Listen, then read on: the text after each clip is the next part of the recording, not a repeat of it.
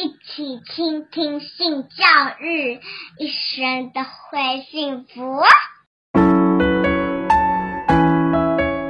嗨，大家好，我是林燕青。小女孩慢慢将来长大，长大的过程里面，她会有青春发育期。嗯，那尤其是你们收养的是女儿，不是儿子。这个女儿呢，在长大的过程，她的性征的发育啊，包含她来月经。那维爸跟喵爸，你们认为你们将来可以怎么去教育他呢？对我，有一些的家长会认为，嗯、呃，爸爸呢不适合谈这个议题，也不适合跟女儿呢去教导她怎么去使用类似的卫生棉之类的，觉得那个是一个非常呃隐私的。还有她将来要发育了，呃，去买胸罩啊，嗯嗯嗯，那妈妈去带着女儿总是比较合适啦。爸爸呢，好像有隔了一层的尴尬。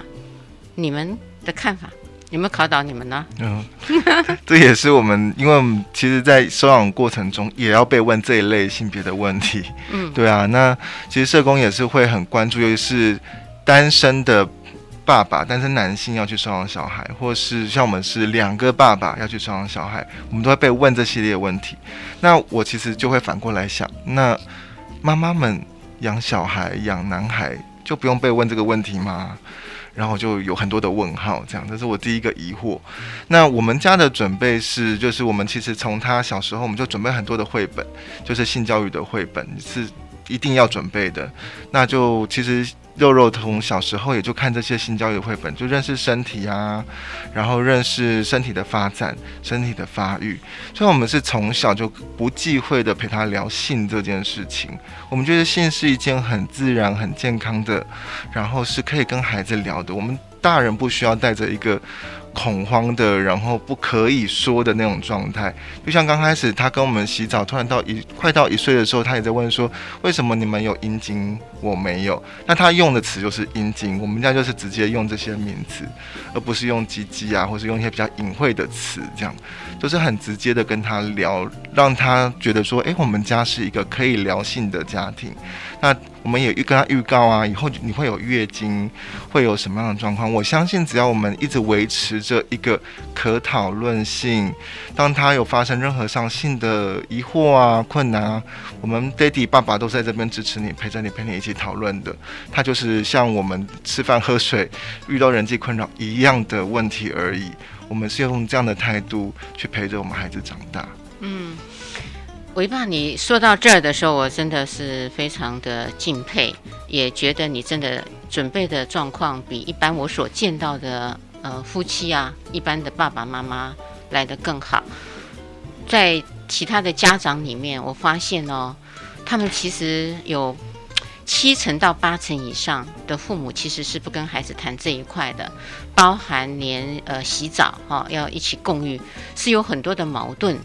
呃，没有办法很坦然，他们的用词几乎都是用呃小弟弟啦，呃小鸡鸡啊，或是北北啊、美眉来称呼这些的生殖器官，反而倒没有像你刚刚很坦然的用呃很正式的我们的名称，好像阴茎、外阴等等的这些名词，所以看起来呃肉肉在跟嗯维喵爸跟维爸共同的照顾之下。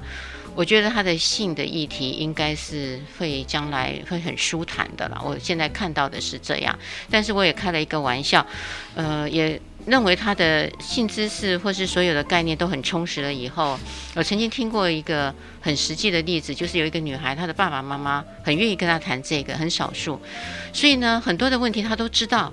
结果他们班上呢，有男同学、女同学，呃，不管是恋爱的问题、身体的问题。通通来问他，他就答得很清楚。结果呢，他反而呢，一直到大学没有男朋友。知道我的意思吗？就是认为他呃什么都知道，表示他在性方面太厉害了，很多的经验。会让很多男生可能很自卑，这样。你觉得是自卑吗？焦虑啊，对啊，会想说啊，这样子我真的可以吗？所以他就后来跟他的爸爸妈妈说：“虽然你给我很多的新知识，我也觉得引以为荣。可是我唯一的缺憾就是现在没有交到男朋友。”要加油加油！嗯，这是我听到的。呃，不过呢，我我相信在这样情况之下，呃，你们现在的邻居对你们的这种状况都清楚吗？我想一下哦，知道怎么回答？因为我我们现在是住在住在都市嘛，因为我的老家是在是在屏东，嗯，啊，我在都市住，我觉得在都市的邻居之间的互动好像没有像乡下那样子，就是会会互动那么多。对啊，我目前就是我们刚搬来的时候，我们住在我们对面的，他就知道，然后一个阿妈，哎，一个奶阿妈奶奶，对对对，然后他就是知道，然后也蛮支持跟接受的这样。啊，其他的应该说我们没比较没有，本来就比较没有主动要去认识 其他人。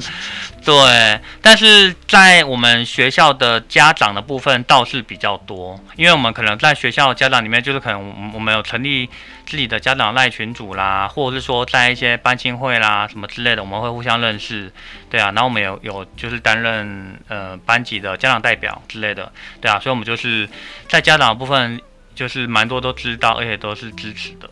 这样子，对啊，因为当我当我当我觉得这真的跟年龄有关吧，好像跟。跟统计出来也是这样，就是说，好像基本上对于同志的接纳的程度，好像在各年龄层间是有一点落差的。啊，可能我们现在我们现在的我们这一代的家长就是比较年轻嘛，对啊，还或或者像我学生，就是说，我就觉得说，好像呃，现在的家长啊，或者是那个呃，我觉得我们这一代的家长，跟我们一样的家长以及学生，我觉得对于同志的接纳度相对而言会比。年长者还要高，我们的感觉是这样，但是也不一定，因为像就我们家对面的，他们也是接受啊。然后像我阿妈，就啊，我阿妈就是肉肉的阿祖嘛，嗯，他们也是接受。应该说，可能以前就是更早之前那种对于那种收养，可能更能够理解跟接受嘛。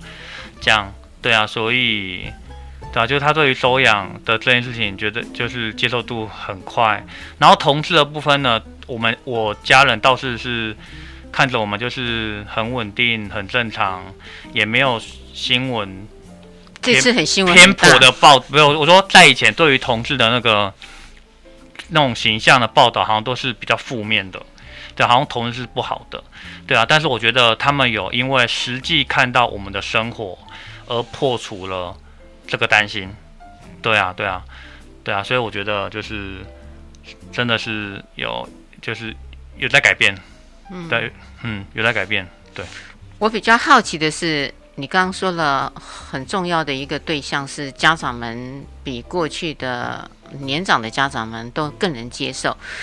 但是呢，我也想知知道的一点就是，这些的家长，你们是怎么样的方式让他们可以知道你们的现况？这个是我比较好奇的地方。为为什么这样说？因为曾经呃也有一个同志，他到校园里头去做宣讲啊、因为校园里头会有性别平等，就会去宣讲。就他很风趣，也很会照顾小朋友。那个是小学，小学这些小朋友呢就很喜欢他，就冲着跟他讲说：“哥，呃大哥哥，我将来长大了以以后呢，我要跟你一样，我一定要跟你一样。”呃，结果他当然很开心，可是呢，呃，家长不开心，因为家长说：“天哪，他一进来学校做一个宣讲，全班里头有三分之二的小朋友都说将来要跟他一样爱同样性别的人，因为他有先自我介绍说，呃，我是一个呃同志大哥哥，我爱的是男生。那我今天要跟小朋友谈什么啊？类似这样。你们呃在学校里面的这些家长，你们是用什么方式让他们可以这么的支持你们，而且是？完全的肯定，因为我们就是在起初的时候会有第一次的班亲会嘛，那班亲会就大家有有有的就会自我介绍，那我就会直接到前面就讲说，哎，我们就是同志家长，我是肉肉的 daddy，那另外一位今天没有来的是肉肉的爸爸，那就欢迎大家就是可以一起来玩这样子，那很高兴可以跟大家同个班，那我们就是在这样的机会中就让大家知道，哦，我们就是同志家庭。那我觉得比较是真的是那个世代的差异还是最主要的。接续的内容，请听下一集的 Podcast。欢迎持续收听、倾听性教育，大家一起来找幸福。